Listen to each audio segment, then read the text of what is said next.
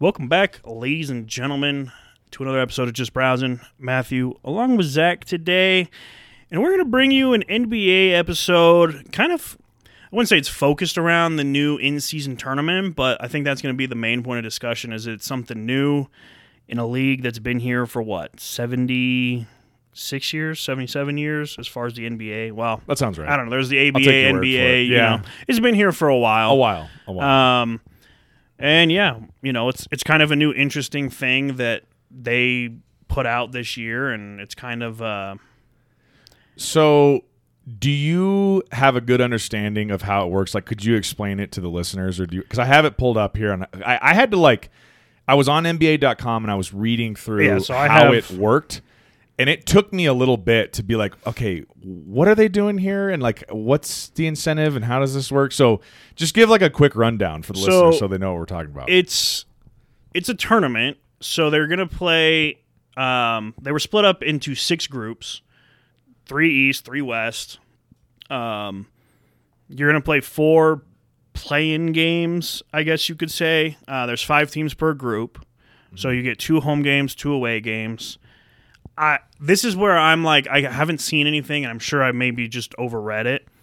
Um, I'm assuming that these are still regular season games as well, but they're noted as the play-in tournament. So like the Nuggets, yeah.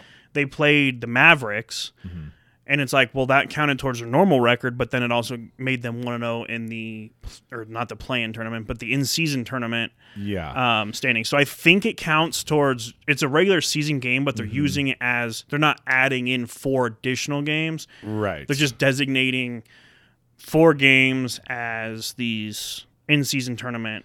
Yeah, Um, the way to that point, the way that I read it is the like round robin, if you will, or like Right, the group play. The group play, I think, is what they're calling it.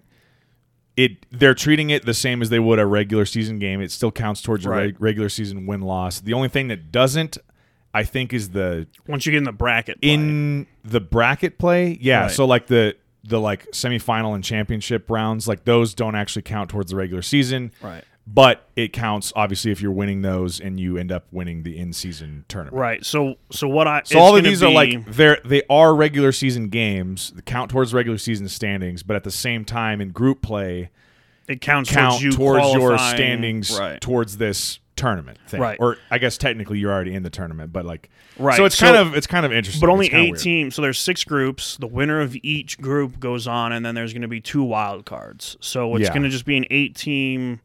You know, you're automatically in the semifinal if you want to. You know, put it that way. It was going to be four and four on each side, and I'm assuming it's just a one game win and you move on, I lose and is, you're yeah. out. And there's an incentivized package, and now they added in incentives for coaches because people were like, how are we going to get players to buy into this if there's no like yeah. Yeah. You know you're adding what? It could be an additional three games to your season which let's be real it's not that you play 82 three more is not going to fucking yeah, hurt yeah. you. And so it's like well how do you incentivize a tournament like this in the middle of a season that people complain is too long? And i'm like well obviously you incentivize money. But then i've heard there's been people that are like well how do you feel about this? And they're like well I think if you really want the players to buy in, if you win the tournament, you get an automatic playoff bid. Even if you're the worst Hmm. team in your conference, you get an automatic playoff bid. That would shake things up. That would be pretty crazy. So- Because you could end up with a potentially a team that finishes the regular season with a horrible record, would not normally make the playoffs. Right. Who now is just in there in round one. Or Like, because we have, you know, one through six make the playoffs, and then there's the four teams that fight in the, the play in tournament. What if you have you're the ninth place team, but you're like, well, we won the in season tournament. It automatically bumps you up to sixth, right. and then six gets bumped down to seventh, and now they have to play in the play in tournament. yeah. So it's like I'm like, well, that would be a lot more incentivizing for you to try harder and trying to win. Because what if you do have a bad season or you're plagued by injuries, but you have this playoff spot secured in mid-season Yeah. already? I'm like, So one thing that I think is kind of important to point out to the listeners and, and people who don't follow the NBA nearly as closely, and really just even people like me who follow it decently, but like didn't really understand what this new change was with this in season tournament. So the past few years, there's been a few different changes that it's it's mainly driven by Commissioner Adam Silver, I think. Right. Um, they made some changes to the All Star game. There was this thing. I don't know how long. Do you know how many years the playoff, like the play-in tournament to get into the playoffs, has been around? It's not It's been, been a- going a couple years, like a couple, but not a long time yet. Yeah, I, I would say maybe five ish, maybe. Yeah, yeah. So there's those two, and then the the most recent one is this in season tournament that they're doing. That this year is the inaugural season for that. And I think so. When I was looking up the other night, when you wanted to propose this to do as an episode topic, I was like, okay, let me look this up, figure out what this is about, how this works. And I was I was kind of as I read through it, I'm like, okay, now I understand how it works, but I guess I don't really understand So the 2021, sorry, that's when the play-in That's the tournament started. playoff play-in tournament. Yeah. Okay. Okay. So yeah. So really, only a couple of seasons, really. Um, I, I was like, what is the rationale for this? That's what I was trying to figure out. I was, I was like, okay, I get how it works, but like, why are we doing it? And so I, I watched this clip from just a couple days ago on First Take. I don't really watch a ton of First Take or Get Up anymore, but. Stephen A. was on there with someone, and then they brought in uh, Brian Windhorst, that guy, the NBA analyst, who's like he's basically like made a whole career out of being a Le- expert on LeBron. I, I don't know how he managed to do that, but good for him.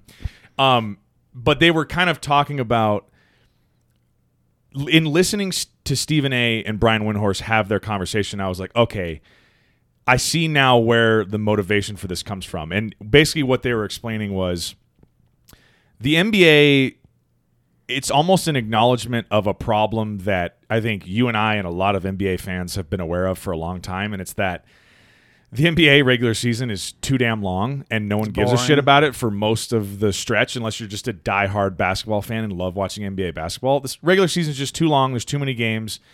You don't really care until it gets close to the playoffs or even in the playoffs for most Right. people. That's how I am, at least.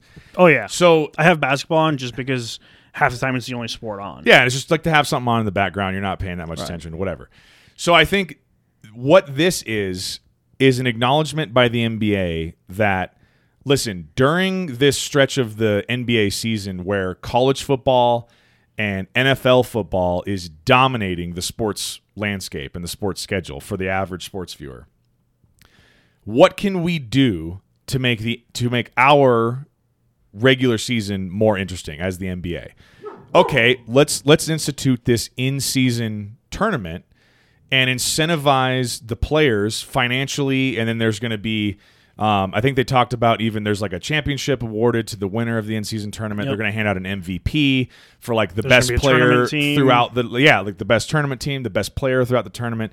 So almost like its own mini playoffs happening inside the regular season. So the idea is, and will it remains to be seen whether or not this is going to work. The idea is, okay, with these incentives for the teams and the players, they're gonna play harder and make these regular season games look and feel more like a playoff basketball atmosphere than they would on any other just random regular season night. Therefore, making the games more interesting, therefore drawing more viewership.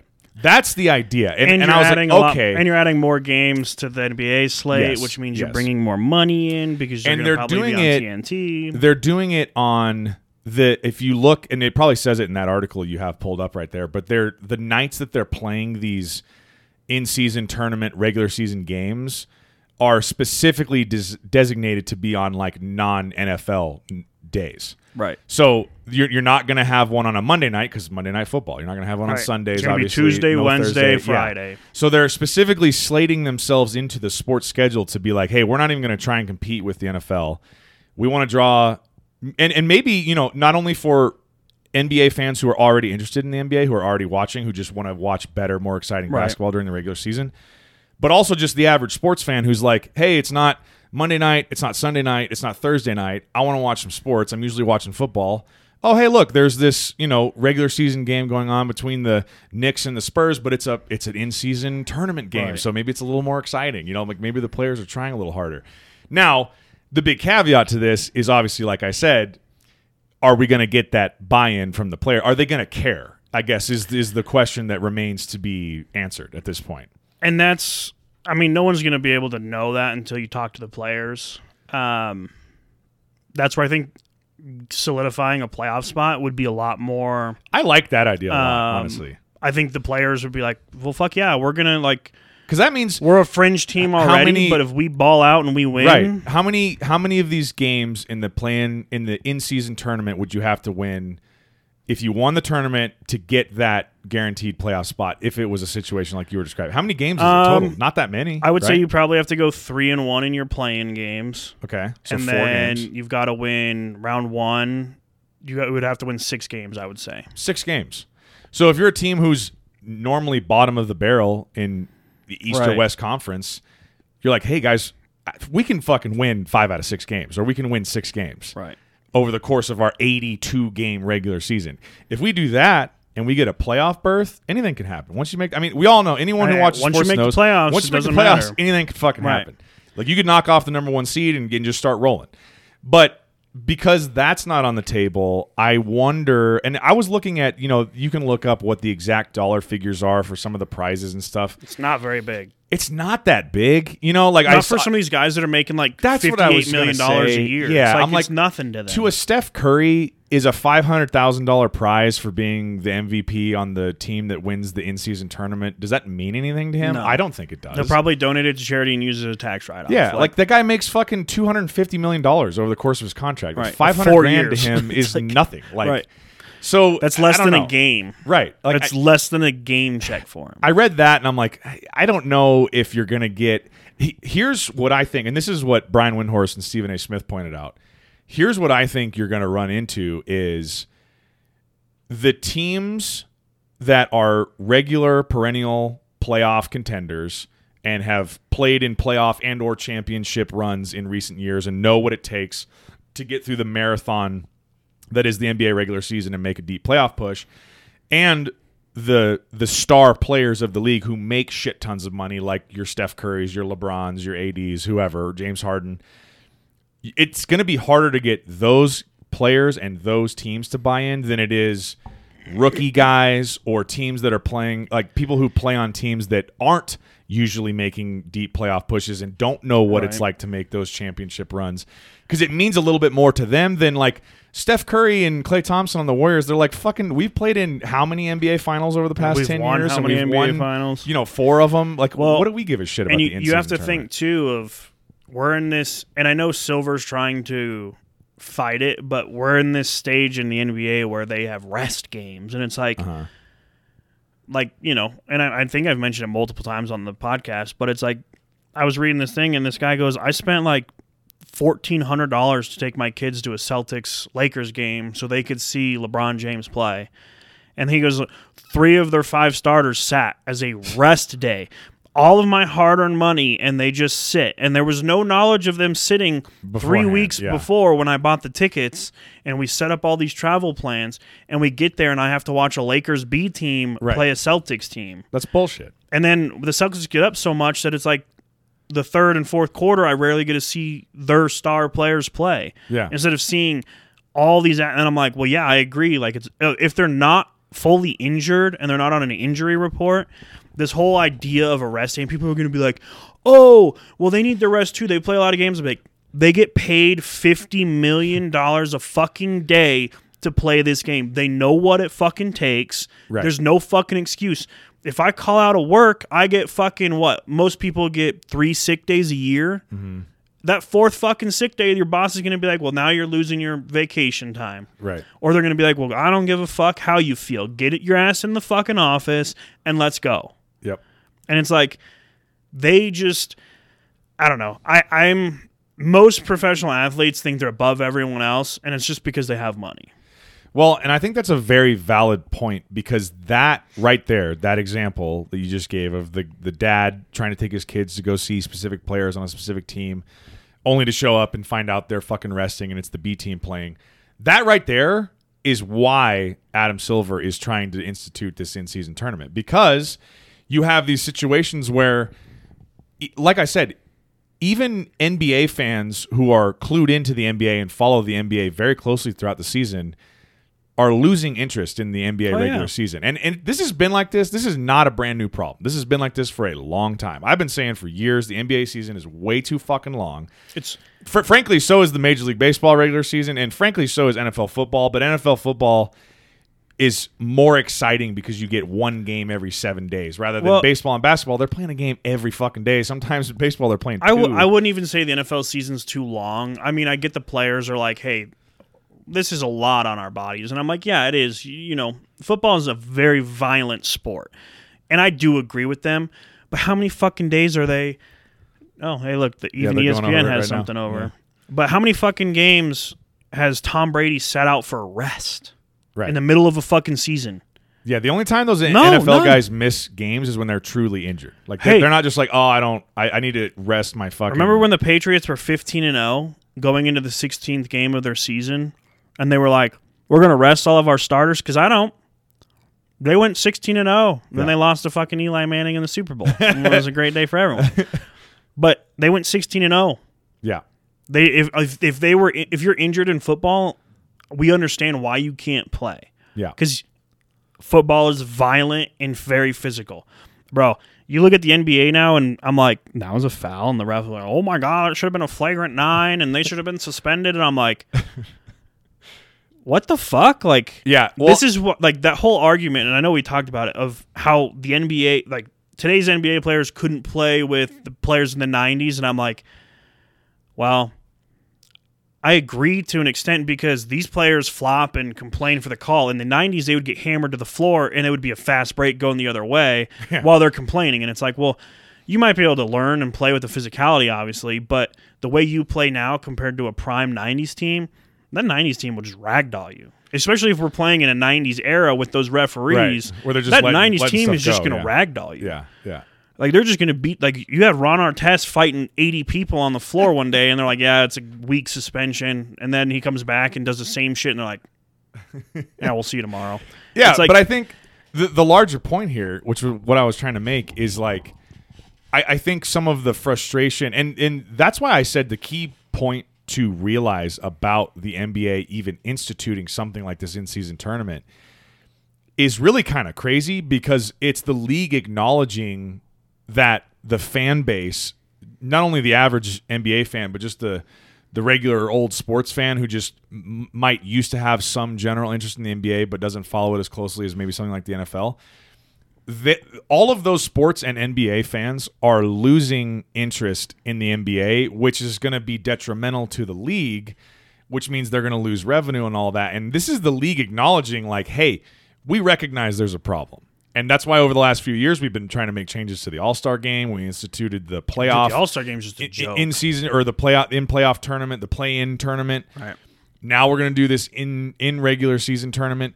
We're trying to do everything we can to make this game more exciting because hey, fans, we've heard you when you're talking about the fucking, you know, the season's too long or there's too many rest days or, you know, when you have these um stories about fans who were trying to take their family had to spend fourteen hundred dollars Right. to fucking go to the game to find mm-hmm. out all the players they were going there to watch gotta watch Kyle Kuzma. are sitting down, and it's like that's the frustrating part as a fan and as a normal consumer because it's like, hey, LeBron and AD and James Harden and whoever else it is who's sitting who makes eighty million dollars a year. You know the only reason you make eighty million dollars a year is Right. because regular Joe schmoes like that pay fourteen hundred dollars to come see you fucking play. But I like, I think so that goes over their head. Show the fucking respect right.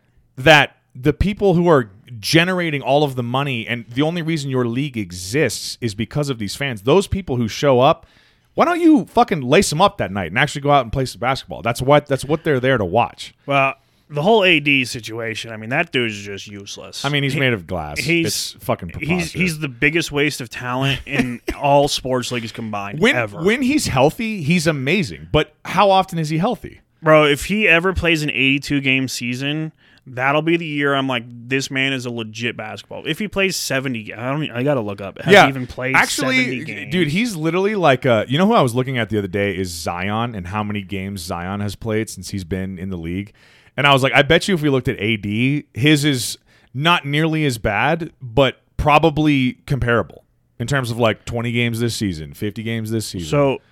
AD's most games played were 75. So he's still never played- seven, seven under a full regular season. Yeah, he's still never played a, com- a complete regular season. He's he's only eclipsed 70 mm-hmm. games twice, and that was in 16, 17, 17, 18, both with the the Pelicans. 70 then those were the 75 games. and this is his w- what season? Like Um fucking twelfth or one, thirteenth or something? two, something. three, four, five, six, seven, eight, nine, 10, 11, 12th season. This is his twelfth season, and he's only played more than seventy games. What twice? You said Twice, yeah. that's Out of 82 fucking game insane. seasons. That's insane. and he's out tonight. And I mean, look, granted, you can't control injuries, but like for the love of God, man, like that guy is made of glass. But it, like I said, big he's waste of talent. always hurt. Literally always on the bench. yeah. He's just uh we actually like last year, I think it was last NBA season, we were hanging out, we were around Taya's family and her grandpa her papa said the funniest shit I have fucking heard anyone say in the longest time. We were we were watching a Lakers game, we were at the hotel or whatever, and he's just like Oh look, there he is, street clothes Davis, and I was like, it. I like kind of just brushed off the comment because I was watching the game, and then I turned to him like, wait a second, what did you just say? and he goes, oh, it's street clothes Davis, and I'm like, who are you talking about? He's like Anthony Davis, and I was like, that's actually fucking hilarious. Yeah. I haven't heard anyone call him that, but like, yeah, he's like, he's always in street clothes. He's over there in a fucking Gets suit paid a all the time. shitload Yeah of money and sits on the sideline. just always sitting down. I swear to God, dude, he came back. I think it might have been last season. And I don't tune in that often, but I was tuning into some game kind of closer to the end of the regular season, and I'm like, you know, he had been out. uh, God knows how many times throughout the year, because he's always out for these little stretches, right? He'll be out for two weeks here, and then three weeks here, and then he's You're like, out. what for a he out here. with? They're like, well, he when he was cutting his toenails, he like accidentally cut himself. and my computer's screaming at me. They're like, he accidentally cut his toenail, And I'd his toe like, hurts a little bit. But you so said he was cutting his toenails. I'm like, yeah, but he cut his toenail too short. It's a little short and it stings, so, And so it gonna, gonna hurts a little out bit. a And I'd be days. yeah. Wait, what? And they're Well, like, yeah, he's out for a month. I, I'm I was fucking watching last year, and uh, he had just come back off of an injury, and I'm watching the game, and I'm like watching him play, and I'm like, this guy is amazing. When he's healthy and he's on the court, he's so talented. And, And sure enough, sudden, he, go, he goes up for a fucking rebound or something, and comes down, and just his fucking ankle just buckles, and there he is rolling around on the ground. I'm like, look, there he goes, he's out again. like, at what point? And this goes for anybody. Like, drink some fucking milk or something. Like, why are you so fragile? Get this Jesus. boy some milk. God, dude. But at what point are you like, bro, you're gonna wear these heavy duty ankle braces? Literally, literally. And you're gonna fucking spat your leg up. Like we're gonna Yeah. spat your fucking feet before you Yeah. put them in your You're gonna look like a fucking NFL cornerback. right. Like, and then I mean, if you have knee problems, you're gonna look like a fucking college lineman. You're where gonna look like an O-lineman, Fucking yeah. DonJoy knee braces Yeah, on, yeah. and you're not gonna get hurt. And they're like, yeah, but They need to give him some of that. What's the one that fucking Brett Favre's always doing commercials for? The um, icy hot. not icy hot, but it's those like sleeves you can put on your Oh, the elbow. copper or- fit? Copper fit. Copper fit. Fucking Anthony Davis. He just walks out in a full fit, copper fit suit, just full got- yeah. sleeves, a body sleeve, like a neck guard, a headband. All of it. Hit up Brett Favre. He'll hook you up with some fucking. He, he goes to fit. shoot, and he's like, "Fuck! I hurt my finger." Everyone's like, "Dear Oh, God." does copper fit have Does finger Copper have gloves. dude. But no, it's it's something that's you know it- when you hear those. um What is the word I'm looking for when you hear like random one-off stories? There's a word for that, and it's, I'm just fucking space anecdotal. When you hear those anecdotal stories of like a dad trying to take his kids to a fucking game, dude, it's like that with. I mean, really, and we've talked about this before here in Colorado. The only professional sporting event that you can go to for a relatively affordable price is the Colorado Rockies. and you're And that's- just you're going to drink with your friends. and it's just literally you're just there for the vibe And maybe everyone cheer. knows they suck and they play a million games and that's why the tickets are cheap right. other than that if you want to go to a broncos game if you want to go to a nuggets game whatever it might be you're spending a pretty penny to go for those tickets and, And you I want un- to see a good product. Yes, and you want to see a good product. It's like I'm sp- I'm spending however many hundreds of dollars per ticket. I don't want to show up and see half effort or or guys not playing just because they're resting. It's like this is what you signed up for. You get paid Right. 80 fucking million dollars a year to play this You're amount of a games. professional athlete. this is your job. You're Like- a professional athlete. Yeah. You get paid millions to be an athlete and play a sport. right. Like, fucking do it. It's not that hard. It's I'm sorry. It's really not that hard. you hard. play a game for a living and you get paid if, handsomely for it. if someone was like, here's 25, like, I have the same, and this goes, this isn't just an attack on the NBA, but like wide receivers, they're like, take me out. It's like, you ran 40 yard route and you're tired, again, you're a professional fucking This is athlete. literally your job. Stay on the field. Now I get it if you're downfield and they're trying to get a quick sub in and get a quick play going. Okay, I can see that a little bit, but like these guys are like, take me out. It's like, why? you didn't even catch the ball. You didn't even get hit. You ran an 11 yard route and dropped the fucking ball, Jerry Jeudy. What are you doing? That, I think with the receivers with that thing, ninety percent of that is just like they're just frustrated, and so they're just like, "Take me out." It's it's not even like dude, a I'm tired thing. Receivers like, are the biggest I'm fucking mad that I dropped the ball, so now just take me out. or I'm mad that my teammate's having a great game and he's Right, catching right. everything thrown to him and I'm not getting the ball thrown to me or when I do I don't catch the ball and I'm freaking out and I'm like dude. You know what I just thought of? Here's a question for you, and this is not James Harden is the is- system. this is not NBA related, but do you think we have any receivers in modern day football who are as big of divas as Terrell Owens or Chad Ochocinco? Um Because those two guys, when I think of fucking diva receivers who are like, it is literally all about me, and I could give a fuck about anyone else, or if my team wins, throw me the ball every player. I'm gonna fucking pitch a fit about it.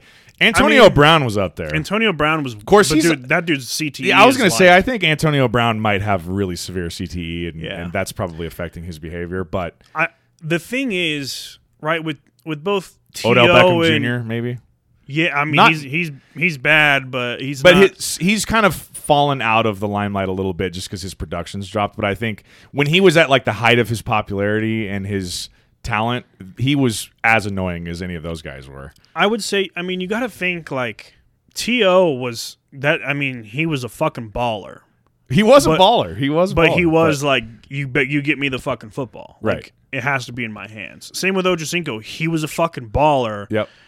So I would, I mean, the the issue is now is you've got like, so like I love Stefon Diggs. I think he's a great receiver. He came out in the offseason and goes, they need to give me the ball more, and that's why I drafted him in fantasy. I'm like, he's complaining, and if you take Stefon Diggs off of that Bills team, yikes, Yeah. that's a huge, huge, a huge part fucking of that hole. offense for sure. You take AJ Brown off the Eagles team. Yeah, DeVonta Smith. Like they've got good receivers, but yikes! Mm-hmm.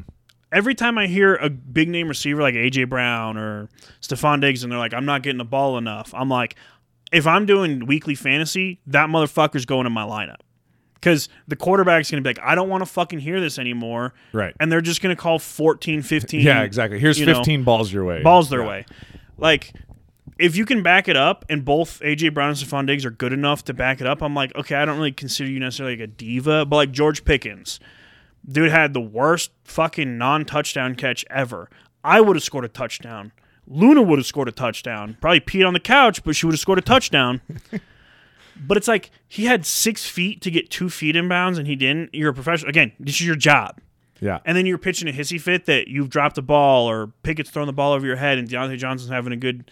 That to me, I'm like, bro, why are you being a diva? Like you're not even that good. Mm-hmm. Like they could be better without you. It's not. You're not an AJ Brown. You're not a Tyreek Hill. You're not a Stefon Diggs or a Justin Jefferson. You're not the guy. Like You're not So- that guy, pal. you're not that guy, pal. You're not that guy. You're not that guy, pal. But but that's where I'm like, for me, a diva would be like, can they win without you? And you're complaining about your production. All right, we we could do without you. You're being a little bitch. Yeah. Like, Well, and I, I think that's one of those things that you know throughout sports history, any of the like big like vanity, it's all about me diva guys, regardless of how talented they are. There's one thing that anyone knows who's watched sports long enough. It's like you know, you being at the top of the fucking mountain only lasts so long. right. So if you're acting like this, well, they may be willing to put up with it now when you're scoring 35 points a game in basketball or you're fucking catching two touchdowns and, you know, 150 yards receiving every game for a whole season. They may be willing to put up with it now. But the minute you stop producing like that, what do you think the odds are that they're going to want to keep that kind of personality around their locker room? Odell Beckham Jr. is a prime example of that. I mean, that guy, if you ask me, he was never as talented as he acted like he, was. He got blown up because he had a great catch against the Cowboys, Right. and He- and he he, became- got fucking sent to start. he became really good at making those flashy one-handed catches, and all of a sudden, everyone in the world was like, "Oh my God, Odell Beckham Jr. is the greatest receiver who's ever played football." When he wasn't, when No. everyone who watched knows that there's probably eight receivers you would take in the league, even at the height of his fucking talent, that oh, are yeah. better than him. He- He's one of those guys that, like, you've seen in the last few years, his his production starts to drop, and he fucking just gets cut from teams. They're just Right. like, we don't want and then he, this, then he gets all pissed we off. don't want and then, this personality around But us. but then at the end of the season, he goes, "I want twenty million, and everybody's like, "Bruh, Yeah, you're good worth luck with like that. three Yeah, at most. at yeah. most." Like good and, luck. And with he that, goes, sir. "Some team's going to pay me twenty, and then the New York Giants are like, "We'll give you 20 and he's like, "Fuck, I'm not going back there. I'll take three somewhere. Well, who wants to give Yeah. me three? And they're like, "Well, now it's down to two and a quarter." And he's Right, like, right. "Motherfuckers, I'm worth five. And they're like, "Well, now it's down to one." Yeah, And he's like, take it or leave it. "Fuck, I'll do a one year contract with you guys." right, right. But it's like I don't know, like the NBA is the same. There's players that it's like like James Harden. What what have you accomplished in the league, James Harden? Did you uh did you like that link that I, I don't know if you watched it, but I sent you a Dude, clip. there's so many that get sent to me that I'm like, So the the one that I'm talking about is a clip from uh the Ringer i- their Instagram feed, and it's from Bill Simmons. It's a I clip from say his the ring of the podcast. movie, and I'm like, that's a great fucking movie. That is a funny movie, but when the fuck did we get ice cream? Um, but Bill Simmons is like the NBA guy. Like that he fucking I mean he he's like the sports guy, but he loves the NBA and was like Mr. student of the game and history and all this kind of stuff. He the video that I sent you guys was basically him shitting on James Harden and talking about like the recent trade and everything and just being like I don't fit a system. I am the system. yeah, and him just being like, "Let's go down the fucking list and see." He, he was he's basically, if you watch the clip, the points that he's making, SparkNotes version is just like, yes, is James Harden one of the most generationally talented NBA players that we've seen in the last 15, 20 years? Absolutely. What has he accomplished in the playoffs in that entire career span? Fuck all. He's done nothing. Right. And he's and he's been famously nowhere to be fucking found when his teams need him in the playoffs too. So they're like he he's basically his whole point, and he laid it out like a lot more eloquently and with m- way more fucking stats to back it up than I just did. But he was just like, "What are you getting when you get a guy like James Harden? This is what you're getting." You're It's getting like- a selfish teammate that it's about him. And Yeah. that that press conference where he goes, I just didn't fit their system. He goes, I'm not a system guy. I am the system. And I'm like, Okay. bro, I do. I would never want you around my fucking players at all. I would be Yeah. like, as soon as I heard that, I'd If, be like, you're yeah, if you're an owner in the league, I hear that and I'm like, mm, I don't want Like, anything to do with that guy. people are like, is this the new best big three in the West? And I go, oh, you mean when he played with Kyrie and KD at the, with the And Nets did and didn't literally fucking nothing. Yeah. When he played with Westbrook and KD down in OKC and they were a really good team, but it wasn't because of him. Mm-hmm. Oh, he was with Embiid last year. He's with Kawhi Leonard and Paul George, who could look at a piece of broken glass and all of a sudden they're on the ground with another injury as well. Well, he also uh, Bill Simmons made the point. He's like, and this is something that you'll hear like like old old school NBA fans. Like my dad used to always bring up this. He's like, "There's only one ball. Right. There's only one ball. They're still If playing with five one ball. Yeah. shooters, Like if you at, at a certain mine, point, mine, mine, mine, mine, yeah, mine, at a certain mine. point, you have to realize if you stack your fucking team with superstars, guys who are used to being on their own squads, scoring 40 points a game, having the ball as much as they want, and now all of a sudden they have three or four other guys on the same fucking team who are just like them, there's still only one ball. Right. There's only so much game There's minutes. only so many possessions. There's only so many possessions. Shots. How are you going to fit all of this unless you're playing good team basketball? And honestly, that was the coolest fucking thing about seeing the Nuggets win Bro, the the title Nuggets last year. are the best team. Like, yes, do we have superstars? Absolutely. But look at the way that team plays basketball. well, so with the Nuggets, it's completely different too, though, right? We drafted Jokic, we drafted Murray, we drafted Michael Porter Jr. Okay, we brought in Aaron Gordon and KCP, but what did we draft? Okay, we drafted a point guard who was raw and young after one year at Kentucky, but now he's shown okay, this guy's an elite point He's guard in the league. baller. We drafted Nikola Jokic in the second round because he's seven feet tall. Mm-hmm. All right, and this goofy ass motherfucker who likes horses, and now he's the best player in the NBA. But what do they do so well? Those two run the best two man ball there is. Mm-hmm. Then you have Michael Porter Jr., who's a wing and a space a floor shooter. He mm-hmm. crashes the boards like crazy though, but he'll spread the floor out for you. Same with KCP. KCP's great on defense though.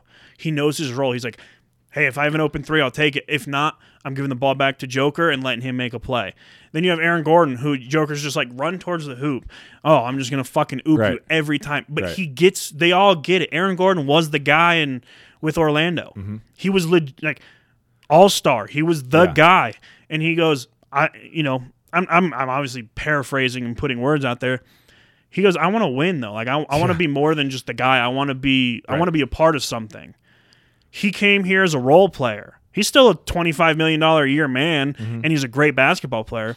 But he's a fucking role player. But yeah, his, his He's not the guy. his- yeah, his role on the team compared to what it was in Orlando is significantly Right, I would say he's- than it was. Yeah, I would put him in um, KCP at like tied for fourth. Yeah. Right, you're gonna go Jokic one, Murray one B, MPJ two, and then you got Gordon and KCP who, when they move and they get themselves open, they become the the option. But it's like but I think that's what you were just about to say. Is like I think a guy like Aaron Gordon would fucking ten times out of ten take the position he's in now and Oh, win yeah. titles, then go Dude. back to Orlando, be the star, and not ever the the night the finals. Nuggets won, he walked down all through downtown walking home because he wanted to be with the fans. fucking shirtless. that that's someone who doesn't give a fuck about his own personal accolades. He's mm-hmm. not sulking because he didn't win MVP or didn't put up 35 in a finals game. That's a dude that goes, "I finally fucking won an NBA championship. I don't care what I sacrifice for my own personal statistics wise." Cuz like I, I look at MPJ and I'm like, this guy, he wants to shoot the ball, he wants to score, he wants to be, you know, a 20, 20 plus point per game kind of guy. But I'm like, you gotta just realize who you play with. And the mm. bench guys all understand what they came into, and they're all young, and it's like it's a fun team to watch because you're not sitting there like everyone's like, oh, the Joker, and it's like.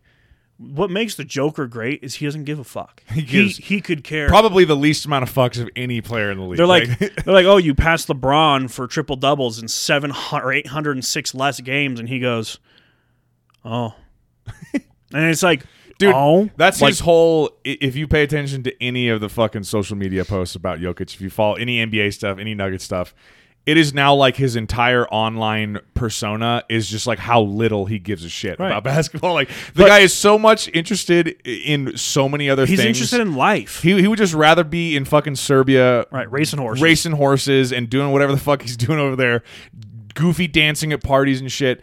He, he almost like when you see him show up for games, it's almost like, fine, I got to go to work. Like Right. you know, okay, I'll I'll, put go drop a fucking triple double. Yeah, and then I'll go home. Well, dude, there was they were showing a video of him and Murray. I think it was during camp. Murray goes, "What are you scouting?" And Jokic goes, "Horses." and Murray goes, "What?" And he goes, "Horses." And he goes, "How many do you own?" He goes, "Like four or five, 10, 12, I don't know." and Murray Murray just started laughing. He's like, "All right." he's such an enigma, dude. He's so funny. Like he just But- does not give a shit, and he's No. the best player in the league. But I think that's what makes him the best player in the league. Yeah, I really and do. I hate to beat on the bush because I know everyone wants to suck LeBron's dick, but it's like I never hear anyone on the Nuggets go I, I, I, I, me, me, me, me. All I ever hear LeBron is like I, I, I, I, me, me, me, me, and I'm like, dude, it's a lot bigger. If you didn't have Dwyane Wade or Chris Bosh or Kevin Love and Kyrie, you would have zero championships. Or if COVID didn't happen, who knows about 2020? I'm not going to sit here and fully discredit it, but like, who fucking knows what would have happened? Everyone's playing in a bubble. But it's like, if you didn't have those guys, you'd probably have zero championships. Obviously, we don't know what would have happened mm-hmm. if we did this, right? But it's like, and that's like Scottie Pippen came out and he goes, "You know what's funny? I never. You, there's no videos or quotes of Michael Jordan ever saying I, I, I." He goes, he never proclaimed himself the best basketball player. When people asked him, "Are you the best basketball player?" He goes, "Well, Larry Bird." That I mean, he goes, "I hate playing against Larry Bird. That guy's great." And he's like Isiah Thomas. He goes, he gave everyone else credit and never wanted to talk about himself. And I'm like, because he understood what he wanted to do. He knew he was the fucking best player. It's like that. Um, but six and zero in the finals is like. It's like that uh, expression, and I, I it's a maybe it was Walter Payton who said it. Is it was some I want to say it was some famous running back, but he said, "When you're good, you will tell other people when you're great, other people will tell you. Right. I remember reading that quote one time. Like, And it's that's fucking pretty, true. That's badass. Yeah. That's kind of what you're saying about MJ. Is like, Right. you know, you, you you see some of these guys, and this is true across all sports, who are like they're always talking about how fucking good they are. Like they want everyone to know how good they are. And then there's the guys who just quietly go about their work and are the fucking best at what they do, and everyone else tells them, "Hey, did you know that you're kind of like the best player in the league?" it's like Jokic. No, He's you like, know, I'm, I'm okay, if I, you say so. Like, I do what I need to for my right, team. yeah. I try and you know get my teammates involved, and it's like, no, like you're the you're the best player ever, and he's like, yeah, but my horse, you know, my I horse. feel like every every press conference after every game, you know, because it seems like a new record is falling all the time with Jokic. At every press conference, it's it, it's always like them being like, "Hey, do you realize that like you just broke some fucking record that's been around for 50 years or whatever and like what we're witnessing is like a once in a generation talent." And he's just kind of like, "Okay, yeah, like whatever." he's like, no. the- he's like yeah. Jamal Murray had 23 though, and you're like, Yeah. He's like MPJ had 20 with 10 boards, and everyone's like, yeah, but you just passed LeBron in your fourth all time in double double or triple doubles, and he's like, oh, Like what? What was the clip? I didn't watch the actual interview, but he just came in. It was after like one of the games this week. he he did his own. he, sat down and he's like, "Listen, I know what questions you're going to ask. Just Okay, here's the question. Yeah. Here's my answers," and just did the whole fucking thing by himself. Yeah, I saw everyone. They said it was perfect though. They were all like, "That was great," because he just came in and he kind of just wanted to say his piece so he could leave. Like, Right, right. They were like, he just wanted like, "Look, to do his. I've done enough of these. I know what you guys ask. Here's what you were going to ask. Here's what my answer." Is. But it's the same. Like as much as I hate Tom Brady, I never heard him ever go, "I set this record. I did this. I did this. I did this." Because without a good defense, without dude, okay, without Gronk, what is Tom Brady? I mean, he's still a great quarterback, but it's like you miss out on probably two Super Bowls without Gronk. and uh, Julian Edelman and, and Wes Edelman Welker and Wes. a lot I mean, of those guys. he's yeah. had great help around him. Obviously, you can't discredit Brady for what he's done and the championships, the yards, everything he's done. But I never hear him go I, I, I, I, me, me, me, me. Right? It's like he always wanted to win, Well, and he really- knew he needed to put twenty-one other great people around him to succeed. Right. Well, really, any player that plays a team sport who understands at all how it works realizes that there's so many variables to whether or not you're successful or not. Yeah, you could be a once in a generation talent and you can play on shit teams your entire career and never accomplish anything other than Right. individual feats. So oh, he uh, he real, really set all the records for all points and everything. Yeah. It's like that's great. How many championships did they win? They're Right. like, oh, they went zero and two in the finals. It's Right. like, oh, Well, it's like you know, guys like Char- Charles Barkley is going to go down as one of the greatest players of all time who never never won a title. That's always the Karl sentence Malone, that's John associated, Stockton. yeah, with guys like Karl Malone and Charles Barkley. It's always like the first thing you say. You're like Charles Barkley, one of the best players ever. Never won a championship though. That's always what you say. It has to be the little disclaimer every time. But is it his fault or was you know like was he selfish and everyone's like, well, no, he was a great player. He just didn't have the talent around him to elevate Yeah. him to a championship. Like Well, and like and like I was saying, so many things have to go right. You have to have like a perfect combination of individual talent having a really good season surrounded by good supporting cast who's also having a good season. You have to have a good coach. Right. You have to have like the, well, the if you're Brandon, you don't have to have a good coach. Oh yeah, because coaches are irrelevant, out on the right? court. Yeah. um, you you have to have an organization that scouted well and drafted well over the p- previous however many years to put all of the pieces in place. You have to have sometimes injuries to other star players on opposite teams that you're playing against. A lot of things have to happen for people to Right. win championships. So that's why I have always liked and gravitated towards the players in any sport who are way more humble because I, I feel like they have a much better appreciation for how much luck is really involved in being successful beyond what they have within their control with their own individual talent. Because the guys who are just always spouting about like, look at how fucking awesome I am and how great I am. It's just like, dude, you don't realize that you're like one or two injuries or like a weird fucking thing here or there away from being, Being completely irrelevant irrelevant team. completely irrelevant. And it happens all the time. Right. So it's like you need to really sit back and cherish and appreciate the spot that you're in because how many players other than guys like LeBron James or Tom Brady that have that level of sustained success for that long in their league? It almost never happens. Right. You, you have these little flash in the pans for a three to five year stretch, and then you're gone. That's Right. it. It's so short of a window. it's it's just hard because I don't know, like the whole personal accolades thing and personal records for all sorts of shit. It just comes down to one of those. It's like, like people are like, is LeBron the greatest player ever? And I'm like, well, he's the, the greatest scorer ever. I mean, he's scored the most points, but how do you determine the greatest player ever? Is he good at getting assists? Sure, but like would I want him on my team as a teammate necessarily? I don't know. Like that that to me makes the greatest player ever. Like Joel Embiid, was he the MVP last year? No. Cuz what did they do in the playoffs? The MVP award should be given after and it should include your playoff run.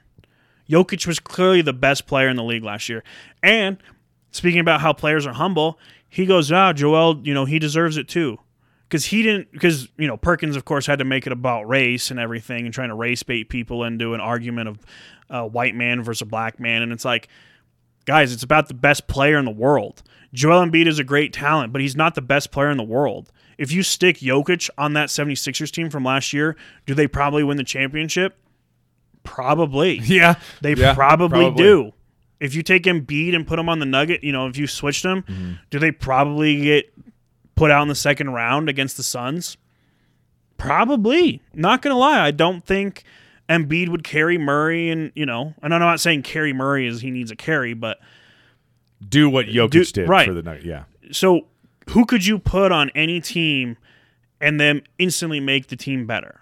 It's the answer is Jokic. I mean, sure, you could make an argument for a lot of players. You'd be like, mm. oh, you're telling me that the 19 and 63 team couldn't add anybody and be better. I'm like, okay, you're you're not getting what I'm under like saying. Yeah. though. Yeah. Yeah. Make him a contender with one player. Jokic would make anybody who was mm. in the playoffs last year the favorite, in my opinion. And it's like Yeah. that's the MVP. That is the most valuable player. If Jokic got hurt last year in the playoffs, we were fucked. We weren't winning. Mm-hmm. You know what I think a little bit of that is too is um, he had won back to back MVP awards, and, I People think get tired of it. yeah, I think there's just something, and this this is something that you'll notice in like really any field. It's sports. It's happened in like the Oscars before, where people will win back to back awards and then they don't. They get nominated a third year and then don't win it. It's like there's something about whatever committees vote on these things that don't like. You know, it's like, well, we can't give the same award to the same person three or four years in a row. It's like, well, you can if they were the best Well, I mean, especially in sports. It's like, look, if LeBron James, if there's a stretch in his career where he had the best season in the league for four years in a row, give him the fucking MVP Right. for four years in a row because he is the MVP. Right, Don't do this bullshit shit? of like, oh, well, he's won three in a row, so let's give it to someone else. It's like it's not a participation trophy. sharing, guys. Yeah, like he's the fucking best player Right. still. Until someone else has a better season, he's the MVP. Right. like give him the award. Right. That's what the fucking award is for. Yeah, and but they don't do it because it's the writers and like you know, It's all about narratives, Then their too. name There's a lot of narrative out, shit, and yeah. you know they don't want to be part of you know cancel culture. They don't want to get canceled and lose. It's like it's like the college football playoff. I think Washington is better than Florida State. I think Washington deserves to be in there over Georgia, just based on their strength of schedule and the way they've who they've played and how they've played. Are they a better team? Maybe, maybe not, but based off of schedules and everything, but you get the SEC bias, you get the Big 10 mm-hmm. bias, and it's like, I think Washington is better than Florida State. Put them in. No. But what about Georgia? Well, no, they're in the SEC. It's like, okay, well, what about the two Big Ten teams? Well, no, they're in the Big Ten. It's like, so there's just a biasy towards these powerhouse programs. Again, they're great teams, but it's just people don't want to go. Well, Washington is truly better than one of them. Let's bump Michigan or Ohio State to five, Yeah. and Washington in a three or four. And it's Um, like, why though? I know we we've been kind of bouncing around so because it hasn't been like a completely NBA uh, discussion, but I figured we would do We, this. cov- we, would covered just- our in season tournament Yeah. because there's not much to like. It's there's our not- first year. right. We got to see how it plays and out. they're just kind of starting it. I don't even know if they played one or like most teams probably Most haven't te- even some- started. A few teams their- have played one. Yeah, That's started it. playing their their games yet. But one thing I wanted to bring up, just because you brought up college football, because we can just make this a sports discussion. Um, Go Buffs. do you want to touch on? And I don't know how like intelligently I could speak on this topic because I haven't read much into it, but I sent you guys something earlier on Instagram about this Michigan scandal with the sign So- stealing and stuff. Do we want to dive into that a little bit because Yeah, we, it's they seem to be and this is what this is what I said to you guys on Instagram today. I was like I feel like we're making this way bigger of a deal than it really needs to be. so but I don't know any of the, The- details. Have you read about what's going on? Well, the big details is there's a paper paper trail that leads back to a ex Michigan staffer. Now he has resigned since this has all come up. Um, he has bought tickets to multiple Big Ten games where Michigan would either play one or both of the opponents on the other side of the sideline, or you know, had tickets on both sides of the sideline people said they saw him filming and then there was like video of him on the central michigan sideline when they were playing against one of michigan's opponents. And there's like a blue light that goes on in his glasses like someone was like accusing him of having a camera in his glasses. Ah. So they're accusing them of filming the opposing team's signs on the sideline and then they can match up the plays Okay.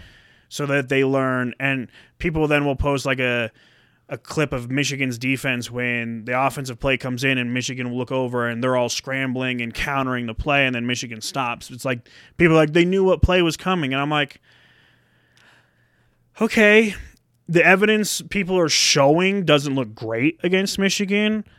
But at the same time, could you honestly sit here and tell me that not every single school in college football doesn't have some sort of idea or concept on stealing signs? Like, yeah. Let- let's let's take a step back from just Michigan for a second and go. The Patriots did this in the NFL. They got Spygate. They got caught. Okay, but if I'm watching film and I see coaches doing a hand signal on the sideline, and I'm just watching the ESPN game, Uh-huh. am I not allowed to? I, I didn't film that. I was at home watching, and I DVR'd it, but I'm not there at the game. Like, am I not allowed to? You know, see these formations or shifts, or what's the point of film then if we can't study a formation or a shift or a specific? If you're on defense, you can't study a package of oh, when this personnel comes in on the offense, we have to counter with certain you know changes of our own if you know we see that every single fucking game Yeah. They're like hey this is a three tight end set. We're gonna not have our nickelback out there. Let's get another d lineman in there or mm-hmm. let's you know let's beef up a little bit. And it's like guys that's the same shit. Yeah, so It's- that's kind of where I land on it. And I, I sent the the clip that I sent you guys was from Get Up this morning, and it was Louis Riddick, I think is the guy's name. He's an analyst for ESPN. played at michigan. Played played ball for a long time, and and then worked in the NFL in like front office stuff, and did like you know player personnel or player development, like all, all kinds of shit in like the the front office for the for the league for quite a while, for quite a few teams.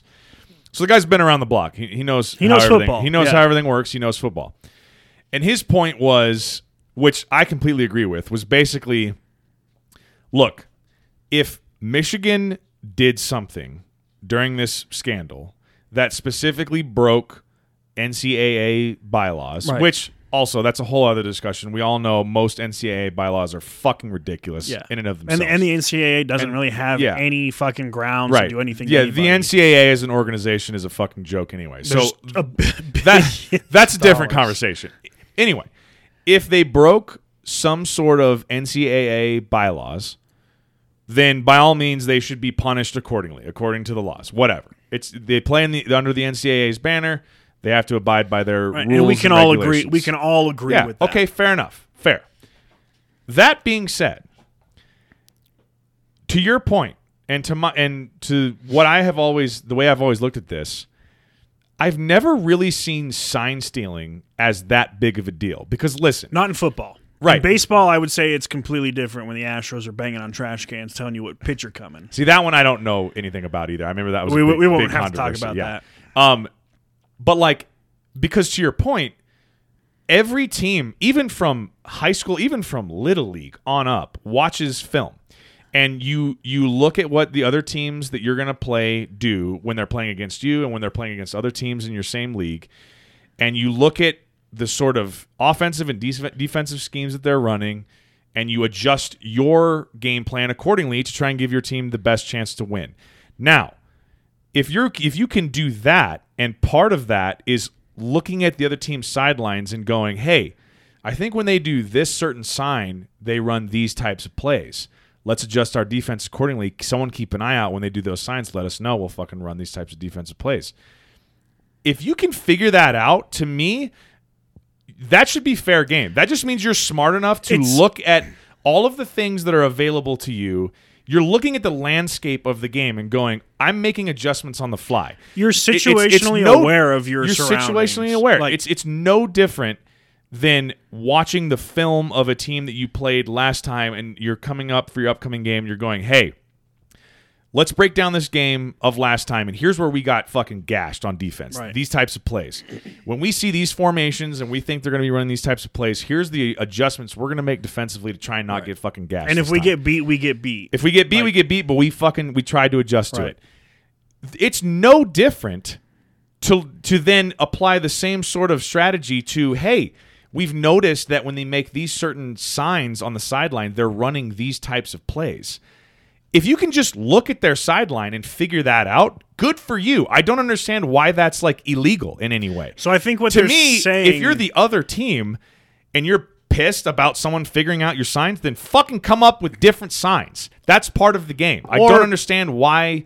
we're talking about this. And I don't know if this is against NCAA rules or whatnot, but if you look at an NFL sideline, there's no hand gestures or signs going up. Right because they have a not, communication not like device. in college and- you see a lot more of it right, in college but yeah.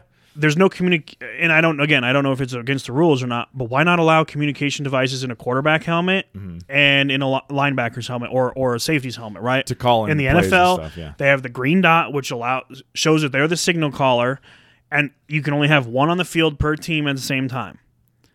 They get the defensive play calls, they get the offensive play calls. None of this sign shit to then steal it. Okay, Mm-hmm.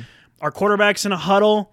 He puts his hands over his ears and he's just hearing and he what hears what he's is, doing, yeah. and then he shouts the shit out to other people. right yeah Great. Well, and also to your point, so Problem let- solved. Let, let's say that's happening, and and anyone who has played football or who has watched football knows that, especially on defense, and really good, smart defensive players throughout the course of a game will pick up on Tendencies. tendencies that the quarterback, certain phrases or words that the quarterback is going to shout to for his, we still don't know what Omaha means. to his O line or his receivers to then they know to be on the lookout for certain things when they hear those like hot keywords.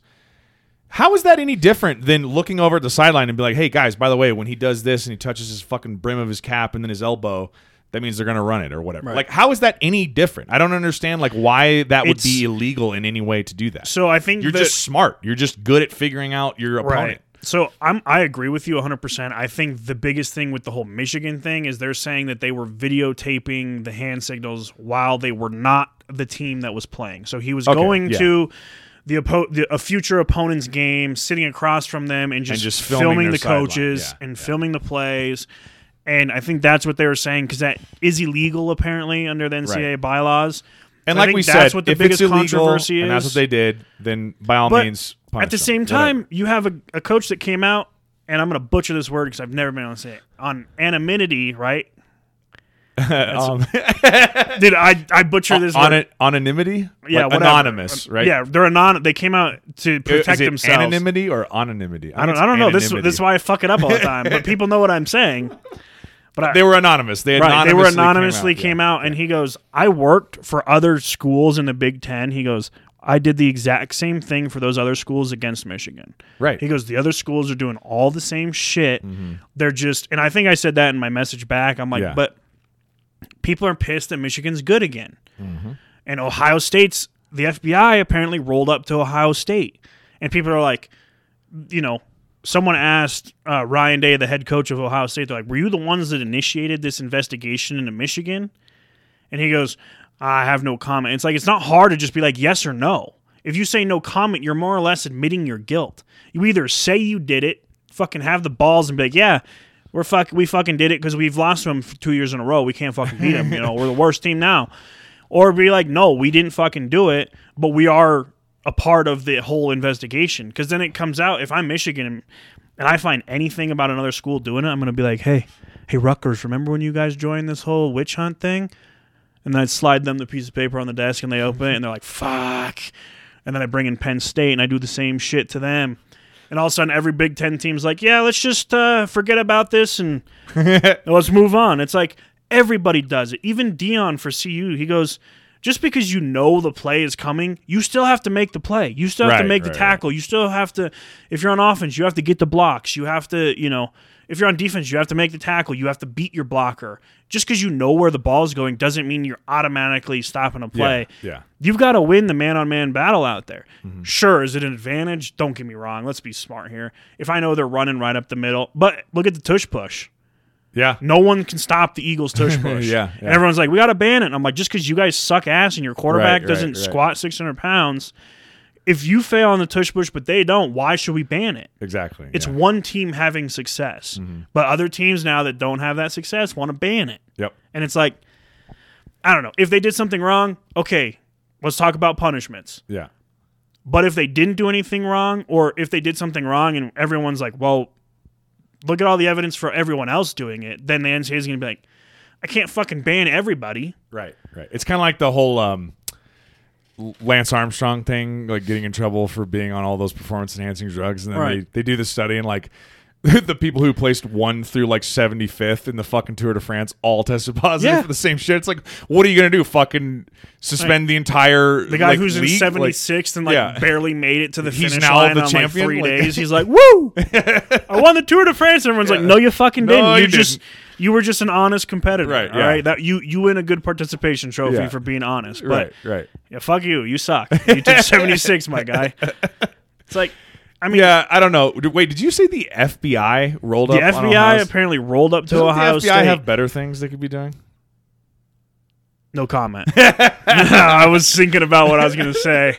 But yes, we could be using our assets in other say, other places besides sign stealing scandal involving college football. Like, is it that fucking serious? I don't know. I see these types of headlines and I'm like, really? This is what we're gonna Well, my waste all of our airwaves was- on? They they were trying they were like pinning it back to last year and they're like look they beat these teams and they beat them pretty handily because they knew their signs they didn't know tcu's signs though and tcu changed all their signs the week before going into the game so michigan had nothing they couldn't stop them and i'm like it was a fucking one possession game Right. tcu played a great game like oh Yeah. now we're taking shit away from tcu because like oh what what Yeah. what that- if you accept that argument, that's basically like saying TCU was not good enough to beat Michigan. Beat, like, Right. when Michigan knew their signs. Right. It's like if Michigan knew TCU signs, they were going to beat them, and I was Right. like, but they didn't. And they, I mean, Michigan still almost beat them without knowing their signs. Then Right. it's like, and then we, but look at Georgia. They fucking sixty-five to seven. Yeah. So what would they have done to Michigan then? Right. Like, guys, it, we're on a fucking wild witch hunt here. I'm waiting for shit to come out against CU and like recruiting violations and shit. Like, I know what's gonna come out about. Someone's you know what- like, you "Oh, know what- Prime did this," and it's gonna be like, "What other fucking school hasn't?" Right. Well, and you know what really bugs me too is it's like, do you think here? Here's an interesting question. This is anytime I see a scandal like this in any area, like outside of sports too. Do you think that if Michigan was not good this year and they weren't ranked in the top 25, do you think we'd be hearing about this at fucking all? not a fucking nope. word. Wouldn't hear Not a a peep, peep. about it. All of a sudden, they're in the top four and going to be probably in the college football playoff. All of a sudden, now it's a huge deal if they steal science. Like, oh, okay. Oh, Fucking convenient timing. and they were doing it last year too, and apparently Right. the year before that. And it's like, but all of a sudden, now we got to hear about it. right? It's like, so Georgia's been undefeated for like three years in a row now, and no one's accused them of stealing signs. Oh, you want to know why?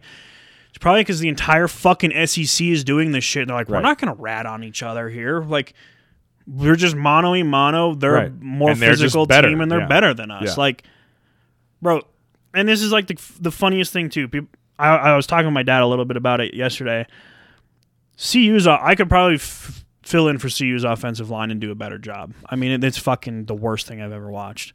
It, it like my eyes bleed watching their offensive line play. Um, but I told my dad, I'm like, so you're telling me the de- a defense that CU plays needs to know what CU's doing? I'm like, if I was a defensive coach on any team playing CU, I'd go, the four of you linemen, my two edge rushers and our two interior guys, just fucking beat the shit out of them. I don't give a fuck what you do. You're gonna get a QB pressure and a sack like every other play.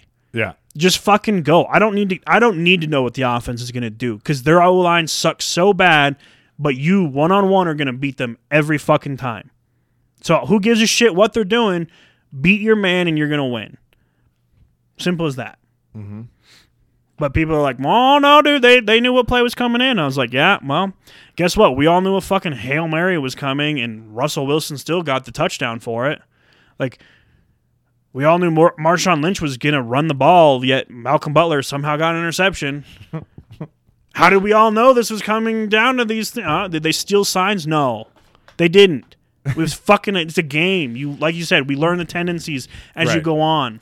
That that to me, the whole sign stealing thing to me it seems like the equivalent of counting cards in blackjack. And I made this comparison. and I sent the thing too. If you're smart enough to do it, then fucking good for you. That's what I say. I- If you are smart enough to sit down at a casino and count cards and beat the casino, beat the house at their own game, then good for you. You I mean- should you should walk away from that table with as much money as you can fucking take from them. Right. I Until get- the casino comes up to I you and is like, get "Sir, why you they're cannot gamble here mad. anymore. I get why they're mad because they're losing money Right. and they're not used to that. They're used to just taking everyone's money. But are you cheating or are you just being smart and figuring out the game? They're gonna. There's the, a difference. The casino will come up to you and be like, "Sir, you're not no longer allowed to gamble here. You can cash out what you have, but you cannot do this anymore." And you're like, "Well, why not?" And they're like, "We're just you're not allowed to. You can like go cash out, but you're not allowed to gamble here anymore." Well, and you they know don't take your money. You know what's hilarious about that too? Again, it's kind of the same like point that I made about the in-season tournament for the NBA. By them even doing it is acknowledging the fact that they have a problem and that they need to generate better viewership. The casino getting mad at someone for counting cards and beating them at their own game is like admitting that you're beating them at a game that was already rigged in their favor Oh, yeah. to begin with. So they're like, Everything is rigged in the so they're basically coming up to you and being like, "Hey, listen. So you know how we rigged this game so that we beat 98% of the people who come in here and play it? Well, we're very upset that you're one of the 2%, so you got to leave. Sorry." And it's like, "Oh, so you're right admitting off. that this whole thing is a fucking scam and that I'm just smarter than you and you're mad about it." Okay. Well, I just it's just so as long as we're clear Hey. that that's what's going on here. It's the same thing with officiating now too, though. It's just you can tell who leagues want to win games. Oh yeah, well we talked a lot about that Oh, my with the God. Super Bowl this last year. Dude, the Super well, Bowl. and they was it the AFC Championship game? I think that's Yes, that was a big That one was we a talked fucking about. awful. But the I was surprised, and I'm going to go on a little off tangent rant about our Denver fucking Broncos hmm. beating the Chiefs. I mean, think think about this real quick. We gave up one touchdown in two games to the Chiefs this year. One touchdown Dude, here's the one scary stat that we about- lost seventy to twenty to the Dolphins. Yeah, it's pretty oh, that's terrifying. stat. Yeah, that is terrifying. but the fact that we were on, I think, what did we break? It was a 16, 16. game losing streak in the regular season to the Chiefs. Like, We, what? We hadn't the beat them since like week three or four of the Super Bowl winning season. Dude, that is embarrassing. I mean, But good win streak's for the. Broncos. Like, I'm glad we won, but that, like, they should be ashamed of themselves. Oh yeah, You're in division rival and you haven't beaten them in eight Well, years or something like that. Frank Clark notoriously said at the beginning of the season, "Well, is it different to be on this side of the Chiefs Broncos rivalry?" He goes, "You know, please don't take this the wrong way, but is it really a rivalry if a team's won 16 in a row? right, exactly. It's not a rivalry." Well, that was like what you know. a a lot of people used to used to uh, point out about like our high school, Thunder Ridge, was rivals. never a Mount- rival with Mountain Vista. in No. football. And up until like two or three years after we grad, after Sam graduated, yeah, it was like six years after They we had graduated. never beaten us in football. I'm like, how Ever. is this a rivalry then? It's like twenty five and zero. It's- like how is that a It's- rivalry? I You don't say it's a understand. rivalry just because of prox like it's a proximity Yeah, rivalry. yeah.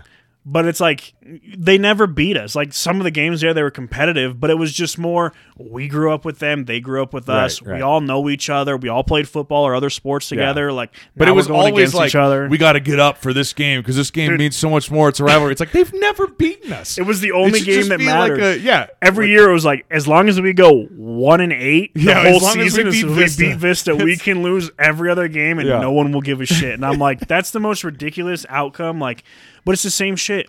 As long as Michigan beats Ohio State, it's a good season. Same Mm-hmm. Yep. with Ohio State beating Michigan. Yep.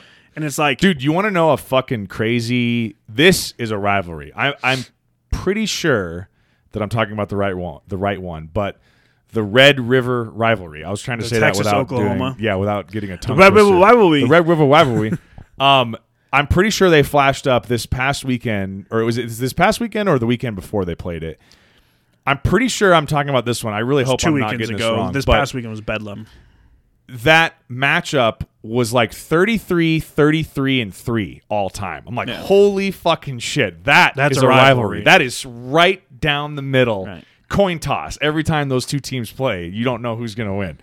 That's a fucking rivalry. Yeah. Not like, oh yeah, we the Chiefs have beaten the Broncos 16 games in a row. That's not It's really like, all right, let's go back to all time records. It's like, all right, you guys have us here, but Yeah, let's go back to the last decade. And it's like, all right, fuck you. I was gonna say eight years. I mean, we're basically at a decade, and We know, haven't beat them. We haven't beaten them. That's not really a rivalry anymore. You know?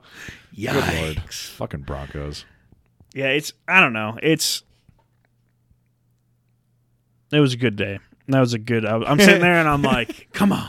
And I was just waiting though. And as soon as I got home and I looked and they're like, uh, sick Patrick Mahomes who's been dealing with the flu. I'm like, oh fuck off, they lost. Like, quit making excuses for people when they lose a fucking game. MJ went and played a finals game and dropped like 98 with the fucking flu. It's not the reason they fucking lost. It's not the fucking reason. And everyone's like, oh, Taylor Swift wasn't in attendance. And I'm like, oh, whoop de fucking do.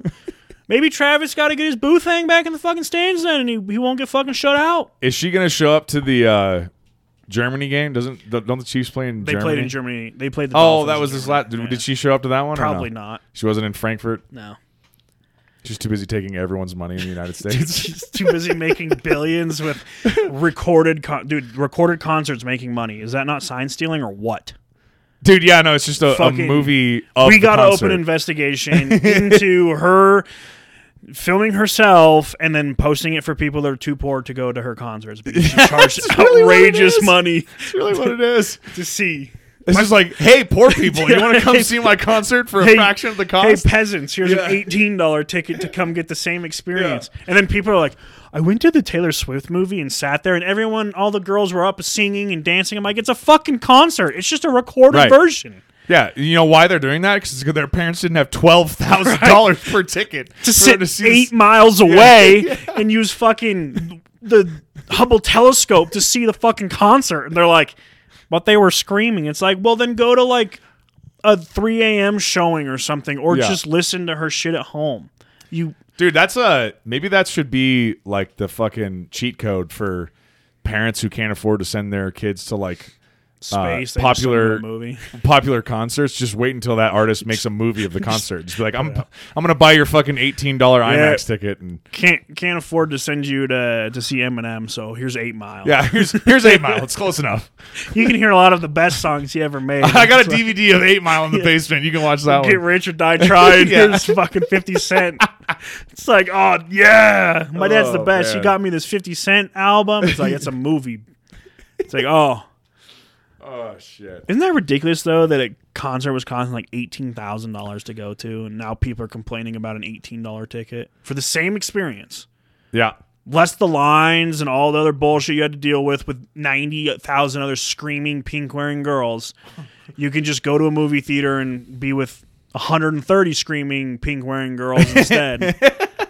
Um, I yeah, I don't know that that's that's a whole other conversation. But I I am just continually confounded at how she's just the most popular person in the world. I don't all really thanks to Travis Kelce, man. understand how it happened, but I good for her. I don't know.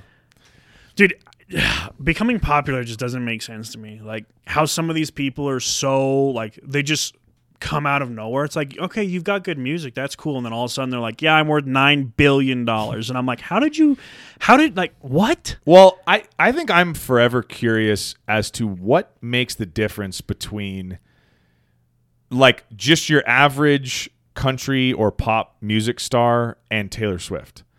Like what is the difference there? Because there are other pop stars who are famous but they're not like oh my god, you're a person who doesn't even listen to that person's music and you can't ever get away from this person. They're on every fucking Right. news channel. They're on Well- every you watch football, they're in the fucking stands. Taylor Swift Like I don't understand what makes Well, that, that she crossed this threshold into which she's now just ubiquitous. She's just everywhere. and you're like, how the fuck did this happen? Well, I'm not gonna lie. I honestly think because she was, she's always been big. Her music's always been popular. but not to I, this. I think the feel whole like. Ticketmaster thing with and how like it was became a worldwide thing with her Yeah. ticket prices.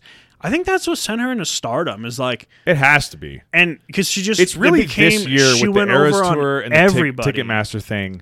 It's all of a sudden like you, if you don't know who Taylor Swift is and you live in the United States, it's like I don't know if you've just been deliberately not. Dude, looking she's about the to go on her worldwide tour now. She's Oh, like yeah. going down to South America. That's why I was wondering if she was in Frankfurt because I was surprised she's not. not selling out whatever stadium they were in the night before or something. Yeah, good thing for Travis Kelce. He made her bigger. But dude, the NFL was like, dude, she's bringing in so many new viewers. We're making so much more money, and Oh, yeah. they're like, we're gonna ride the shit out of this. They Yeah. were putting Oh, sticky yeah. notes next to her box so the cameraman knew exactly where to go. well, you know the fucking NFL saw this whole thing developing and Oh, was they just, just saw green. salivating. They just saw yeah, money. Just just ching, ching, we're gonna make so much money. And everyone's like, we want to watch football, not fucking Taylor Swift, man. If I had $1,800, I would have paid to watch her, but I didn't. I had $180 for NFL Red Zone, and I want to watch a fucking Red Zone. Dude, also, I will say this again. I don't, in the Red Zone. Here's Taylor Swift. I don't, I don't, I don't really care. It's just, it's really just fascinating to me, and good for Taylor Swift. Make all the fucking money. Good for you. Um, I will say this though, like, good for her for trying to like learn the game, and because you, you could probably tell. I mean, anyone who looks She at her has is like, no she's probably never watched a fucking snap of football before this, but. She does seem like she's trying to like get into the game and kind of learn what's going on and and appreciate what it is that her boyfriend is doing. But also these fucking clips of her in the box where like the Chiefs will have like one good play or like an exciting completion or something. And she's And jumping up Brittany out of her fucking chair, throwing fucking food all over the place, spilling a drink, and acting like they just won the Super Bowl. And she just, you know, found out that she's going to be the first person to fucking ever be elected president of the world. And you're like, take it easy. It's a fucking touchdown, all right? They happen a lot, actually, especially for the Chiefs. So someone posted, they go, I want to see her reaction when Travis comes across the middle and like Brian Dawkins just fucking teed him up in the middle and his helmet came flying off. Yeah. And he's like laying there on the ground. They go, I want to see that reaction. Well, if it's Taylor if it's equivalent in the negative way than what her positive reactions are, she She's might just like fucking a dive off the fucking box. She just clips onto the sky cam with a zip line and like zip lines down to the field and like everyone's like, "What the fuck?" And the NFL's like, "We installed zip lines just for her in case right, of this." She gets there before the medical person. I will say the the funniest thing though is seeing her and Brittany Mahomes going crazy, and Jackson Mahomes is just sitting in the background like all Oh my god, depressed. that guy's so. I was so happy just to be like, at least she's popular for other reasons. Like Right. she's the biggest person in the stadium, yeah. not your brother, you know, Yeah. or husband or her boyfriend. She is the biggest person in the stadium, and she doesn't give two fucks about you. Yep. And now your sister in law doesn't give two fucks about you because she's hanging out with Taylor Swift. Right, right. So you're a nobody to her. And Yep. it's just been like, this is great. Fuck your TikToks, you asshole. Go dance somewhere else. Dude, I think anyone who fucking saw that guy's I mean, I I can't imagine following him on any social media. I just saw like other things like reposting shit. And this was like 2 years ago was when he was real fucking big. But Oh my god, seeing him do those stupid little fucking TikTok dances, and I know I sound like just like an old man, just Oh, get dude, off it was my the lawn. most annoying but thing. like that to me encapsulates everything that I hate about like his entire fucking generation. It's just I was just like Dude, that is it's- the worst. I hate everything about this. I, I understand the older generations who used to look at us and be like, "You're the fucking worst. Stop doing I've- what you're doing." I've talked with people about like the whole gym thing because that's like the biggest thing too is people these it's usually the women let's be real who are there and they're like flexing their ass cheeks nine miles away from their phone and some old dude's like just like doing bicep curls in the background and he like turns and Happens looks to slowly glance over. Yeah. and then they go oh my god and then they go grab their phone and like this fucking creep is like staring at me and I'm like you want the fucking attention that's why you're doing it You know what you're doing. So every Everyone time- in here knows what you're doing. Every time I go to the gym, I'm always just like kind of on my guard. I'm like, where is the TikTok bitch Right. at? Where? And I'm like, I'm just gonna start walking in front of her camera. And now, if you're filming squats because you want to like see form or technique, right, or you're going for a PR, I'll stay out of the fucking way. But you're doing like some weird TikTok bullshit. You can bet your ass you're gonna see me like creeping around in the background, just being an asshole because. Fuck you. Like it's a gym. People are there to work out. And one of my favorite Twitter accounts or X accounts, excuse me, is a guy who's he's I don't know if he's a bodybuilder. He's fucking jacked though. Yeah.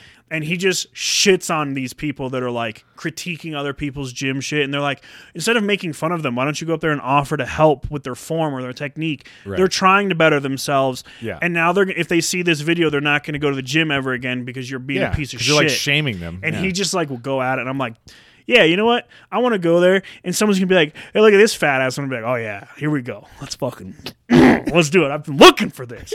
Ha! And then I think um, there's because I've been going to 24 quite a bit recently, and uh, there's that. That's not as big of a problem. I saw it a lot more at Vasa with I the whole like 24 is girls who are like basically naked with a Yeah. fucking tripod and their camera, and you're just like, yikes! I gotta. Like, they brought their dildo and they're like doing their fucking OnlyFans at the same time, and you're like, this is a You're fucking like, hey, gym. fucking relax over there, okay? I'm trying to get some fucking. Are you done with the bench Yeah, press yeah. or not? You're not even using it. She's like, give me one second. And you're like, I just want to get a workout in. And she's like, I am getting my workout. And you're like, fuck off. She's like, it's only $5 to subscribe to me on TikTok and OnlyFans. And you're like, oh, I fucking Don't forget just- my FeetFinder. I hope you fucking stub your toe and your feet become ugly and you lose all revenue. I'm sorry. Yeah, dude, I fucking hate it. I just Well, can't I- stand it. I was going. I think there's This is the rant needed at the beginning of the Yeah. podcast. we really fucking pivoted from the NBA Pivot. in season. Pivot. Pivot. well, it was that in the fucking the hordes of high school boys with that Oh, little broccoli fucking haircut. I don't really understand what that's all about either. Dude, I'm really just turning into an old man. This is the end of this podcast saying- is just like get off my lawn. Dude, I'm the same way. People, I'm always like, I need to go to the fucking store, and I'm like, ah, it's only eight fourteen. There's still people there, and I'm I will go to the store at nine thirty. Like I roll in. Oh, that's the the shit. That's great. Sometimes Yeah. like they Or close just- at ten. yeah. I roll in at nine fifty, and the guy's like, "We close in ten minutes." I was like, "Bro, I'll be back here in about two. Yeah. And I like roll up with a full basket, and he's like, "You were fast." I'm like, "I know what I want." And there's no one in my way. and there's now. no one Yeah. in my way. I can look at one thing for more than 10 seconds and go beep and it's in my basket and I'm already grabbing the next thing. I'm Yep. like, I know what I want. There's no one on the roads. There's no one in the fucking store. Ring my shit up and I get home and everyone's like, that was like 10 minutes. And I'm like, yeah. And I spent $800 on groceries.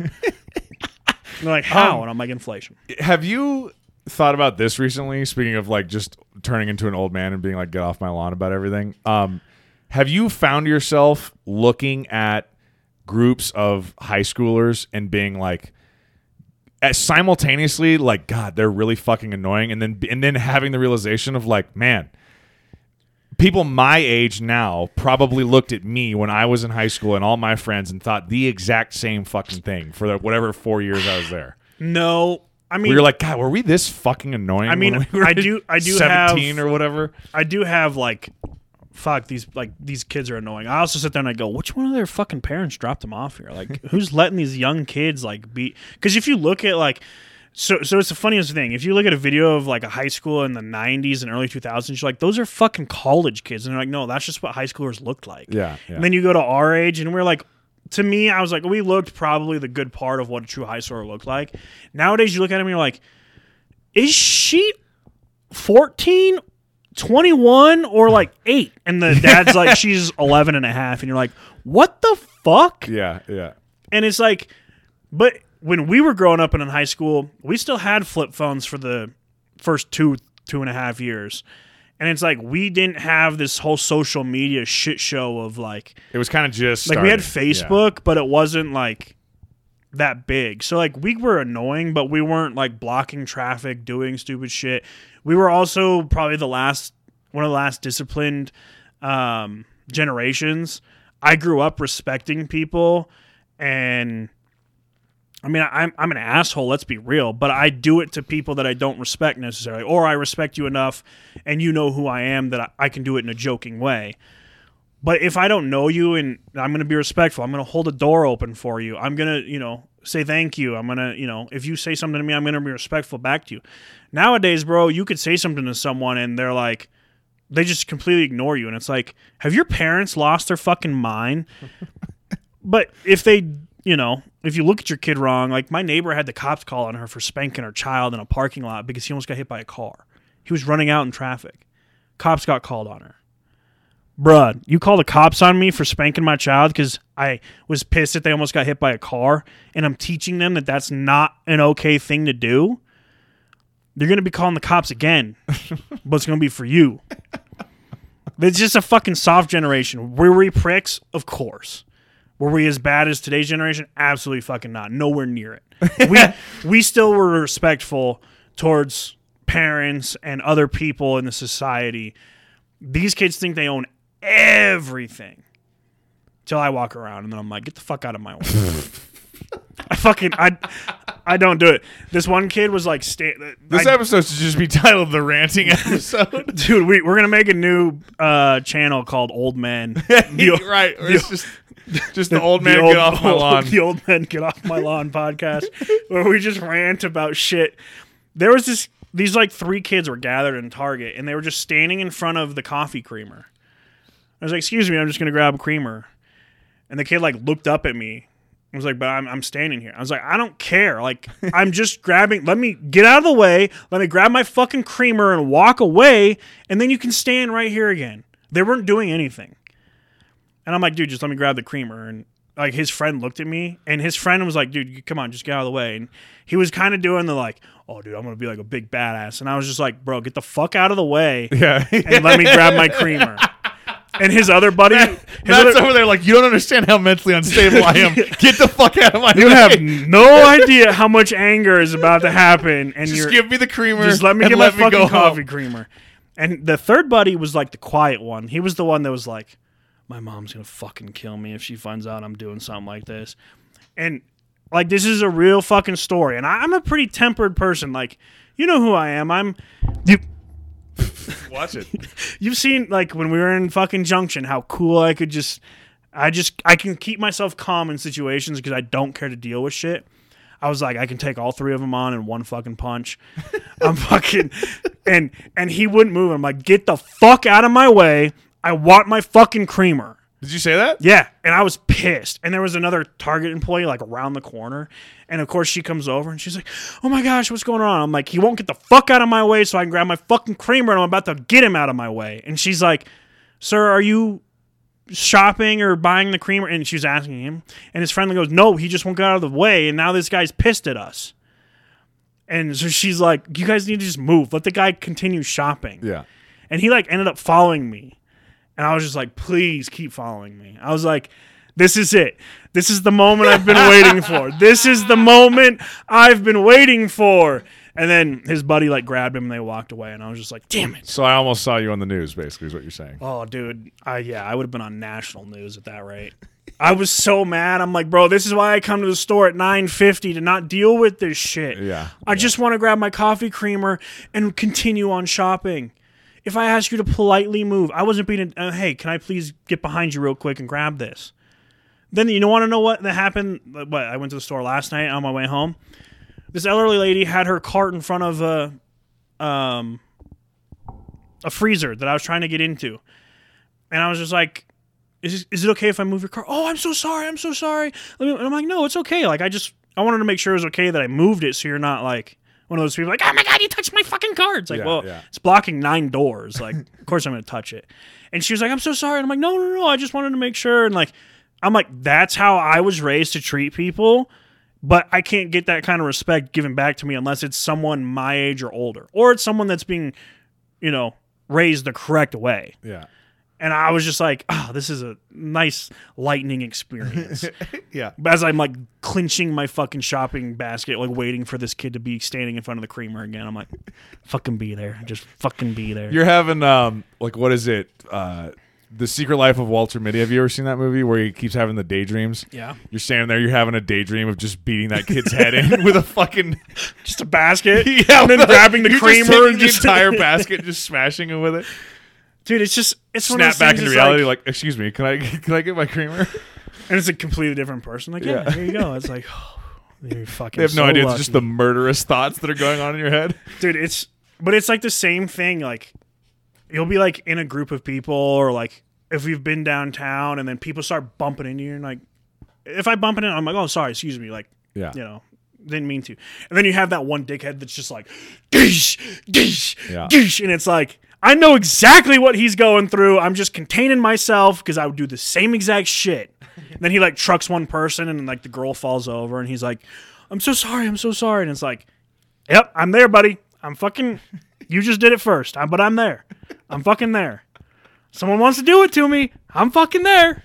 So about this NBA in season tournament, we, we really got Oh, if people very sit, distracted. if they rest for this in-season tournament, I'm there. My shopping basket. Oh fuck. well, have we covered? Have we solved all the world's problems? Have we covered all the sports topics? I think we solved the problem of we need a new episode called the "Get Off My Lawn" podcast. the get off my lawn episodes. We'll just it'll just be like a running series. no, it'll be like the fucking Family Guy thing. You know what really grinds my, Uh, My gears? We'll get Sam on because we know he would fit. oh my well in. god. Oh my god. No, you know what we need to do? We need to get Sam on for an episode of what grinds my gears, and literally just go, Sam. Would you like to explain to the audience your thoughts about the American taxation system, and then just push the mics back and just kick your feet up, Just mute the mics. and just like, mute "Ah." our mics and just let him go? He's like, "How long have we been going?" I'm like, "Dude, I've we've gone through eight cases of beer. There's like nine. I've replaced the batteries three times already. Just keep going, man. we'll have a new president here soon. Well, you have anything else we want to cover about the in-season tournament or No. sports sports shit? Dude, this is just too much fun though. This was fun, uh, dude. I feel like it's been a minute since we sat down, but it's really only been like two weeks. has it been two weeks? Yeah, because not last weekend, but the weekend before was when I went to this the Western game. Okay, and, So our last two one weeks was from today, actually, because we did the Killers of the Flower Killers of the Moon. Flower Moon, right? Was our last one? Okay. Yeah, it seems like it's it's been it's been But it's long. also like the middle of November. Like Thanksgiving's tomorrow, so like Christmas is Yeah. just literally on Friday, yeah, and then it's the end of the year, and then and then all of a sudden July fourth, 2024. we're like, "What the fuck's going on?" Yep. And then like, "It's an election year," and I'm like, "Oh, great, So in other news, it's dark at 4 p.m. every day. Ah, dude." The dark, depressing days have begun. So we gotta we gotta come up with some topics for the podcast because we do have. I mean, NFL season's We about should do one over. called "What Grinds Your Gears." We should legit do one. Now that I'm thinking about it, we could go on some epic rants. That's got to be like a Saturday.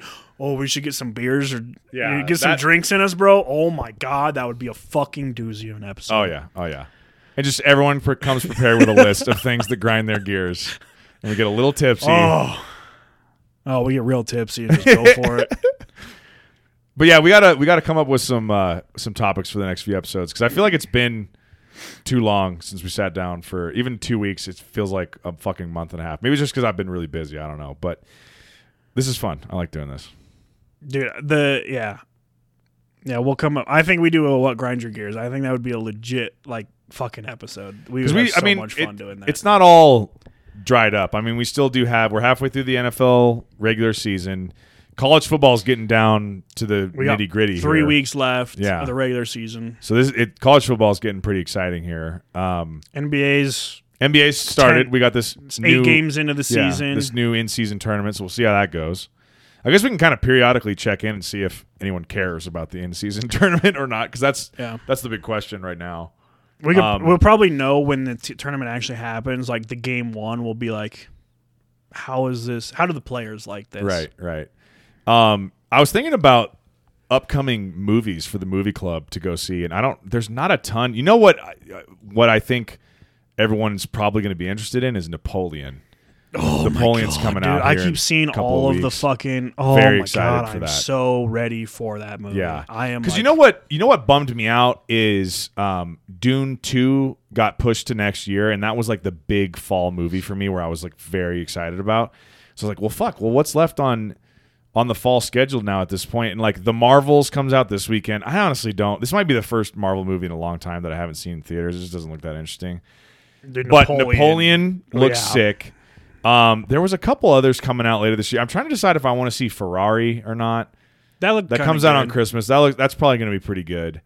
Um, there's a couple other ones I think that are still on the slate, but like Killers of the Flower Moon was like the last really big one that I was like, I have to go see this. I think movie. Napoleon is the last one for me that I'm like off the top of my head I can think of. I'm But to, and I'm like overly excited for that. dude. I'm like Ridley Scott. overly excited for that. Ridley Scott, who is known for making epic fucking historical war drama movies. Joaquin Phoenix, a recent Best Acting Oscar winner, who is fucking excellent in He's everything. playing a crazed Frenchman oh, come on, dude! in a war. Inject it straight into War? your veins. Um, let me let me pull it up. I feel like we're missing a couple. We can wrap this up too. I'm just kind of rambling at this point. There's one of those that I was fucking that I'm spacing on. Oh, there is the. I'm probably gonna go see the Hunger Games prequel movie that's coming out. Oh yeah, that kind of looked actually interesting. I read the book and it's pretty cool. If you like Hunger Games stuff, I feel like I feel like that one's gonna be pretty fun. I'm gonna go see that. Um, but yeah, Napoleon, no, November 22nd. So it's Dude, coming that's up. coming out in two weeks from today. yeah, Oh, I'm hyped. That's a movie club movie, dude. We're going to see that. Yeah. Oh yeah, I'm in. Um, what else? What else? What else? You know what's coming out that looks really fucking weird that I have no interest in watching is Wonka with Dude, uh, why Timothée do they Chalamet. keep coming out that with looks more Wonka so movies? strange, and I am. That's another thing too. I've never been like the biggest Charlie and the Chocolate Factory person. Like it's fine, but the I've first never. one is the the best. Yeah, And then the Johnny Depp one is kind of like this is fucking weird. the the Johnny Depp one, that one, and the uh, didn't he make two Alice in Wonderland movies or something? they made the Cat in the Hat, didn't wasn't it? Or no, they it was the Alice in Wonderland, and then um, I know what you're talking He- he did a couple think of- I don't know movies why I said there. Cat in the Hat, but where I was like, I feel like I need to be on magic mushrooms to enjoy this movie. Like that, it feels like it was literally made for people who are tripping balls to go watch. I was like, I don't know. This is just when you watch it sober, you're just like, this is just weird as fuck. I don't understand why anyone likes this. Oh, the new Aquaman movie comes out December 22nd, but I'm probably not going to watch that. The DC universe is just like in fucking shambles. I really don't know why. They kind of keep clinging to trying to make people care about it, but it's like, you know, guys, it, it's all over. All the stars have left. The Alice fucking- through the Looking Glass. Okay, so it was like an Alice in Wonderland sequel or something. I don't really, I didn't never, I never saw it. But it's just like Johnny Depp being weird as fuck. Like he loves doing those movies where he's just overly weird. Alice in Wonderland, and then Alice look through looking through the Looking Glass, or whatever Yeah. the fuck I just said. Alice through the Looking Glass. Yeah. Who directed those movies? Is that um, fucking Bart Starr. Ah, I'm spacing on the guy's name. Tim, Tim Burton. Burton. That's right. Sounds about right. Tim Burton's makes a lot of weird fucking movies too. Him and Johnny Depp love collaborating and making weird ass shit. Dude, Johnny Depp's best fucking character though is Jack Sparrow. So Hands great. down. Such So a great. good fucking character. Dude, did you know he got a fucking Oscar nomination for that movie? It's a it's a giant um block summer blockbuster movie about pirates that's based on a fucking ride at an amusement park and he got an Oscar nomination. Because he's That's wild. he also made millions of Oh, dollars. dude, all the money. The most money. This is all of it. They're like, "Hey, "What's your budget for this movie?" They're like, "We have 400 million, and, and 375 Right. of that's going to Johnny Depp." Yeah, and the rest of it though is going to like Keira Knightley and Orlando mm. Bloom, and they're like, "How did you get this cast?" With and they're like, "By the way, we just made like 1.9 billion on opening weekend." It's like, what the fuck? Yeah, they're like, we have one million dollars of the budget left over after paying Johnny Depp to build all of the ships And then fight Aquaman. the whole costume department, we, we hired Aquaman. all the special effects. even though we own Marvel, we hired Aquaman to fight him, and then we had Thor show up at one point. I'm like, what? And I'm like, yeah, fucking Jack Sparrow that was drunk the whole time. Dude, that's kind of how um, Downey Jr. was though. It at the like peak MCU. Oh, that's another thing. Although you haven't seen a lot of the recent MCU content, but dude, there's a lot going on with the MCU right now, and they're also kind of in shambles. And it, not so much as the D, like the DCU is like totally the And house burned everyone's down. just over the, MCU. the the embers are burning. It's all fucked. Yeah. The MCU is like they're still rolling, but like there are some chinks in the armor that seem to be growing bigger now. That would be an interesting podcast discussion, but I feel like you haven't seen a lot of the newest stuff, so I don't know if you'd be able to. I can still talk about MCU it, but- stuff and my opinion on it. All right, well, if you want to do an MCU one, I know Caleb loves the MCU, so if we want to get him on again and talk about the We'll state of the MCU, because th- there's a lot going on right now. Like there was this article recently that came out with all this like behind the scenes stuff that got it's getting reported about the MCU of recently, and I don't know. There's just a lot of stuff to cover that their reign of dominance at the box office seems to be ending unless they make some drastic changes here soon. But you know, maybe it's time. I, mean, they fucking guess we'll find out. they dominated the box office for a decade plus. So well, I've heard a rumor, and we can wait till this that episode. But I heard a rumor that Iron Man is coming back. Well, that's yeah. That, I was gonna say that's part of the stuff that I wanted Yeah. to talk about. Yeah, there's Okay, a, there's we'll, a lot. we'll save that for that episode. Okay. Then.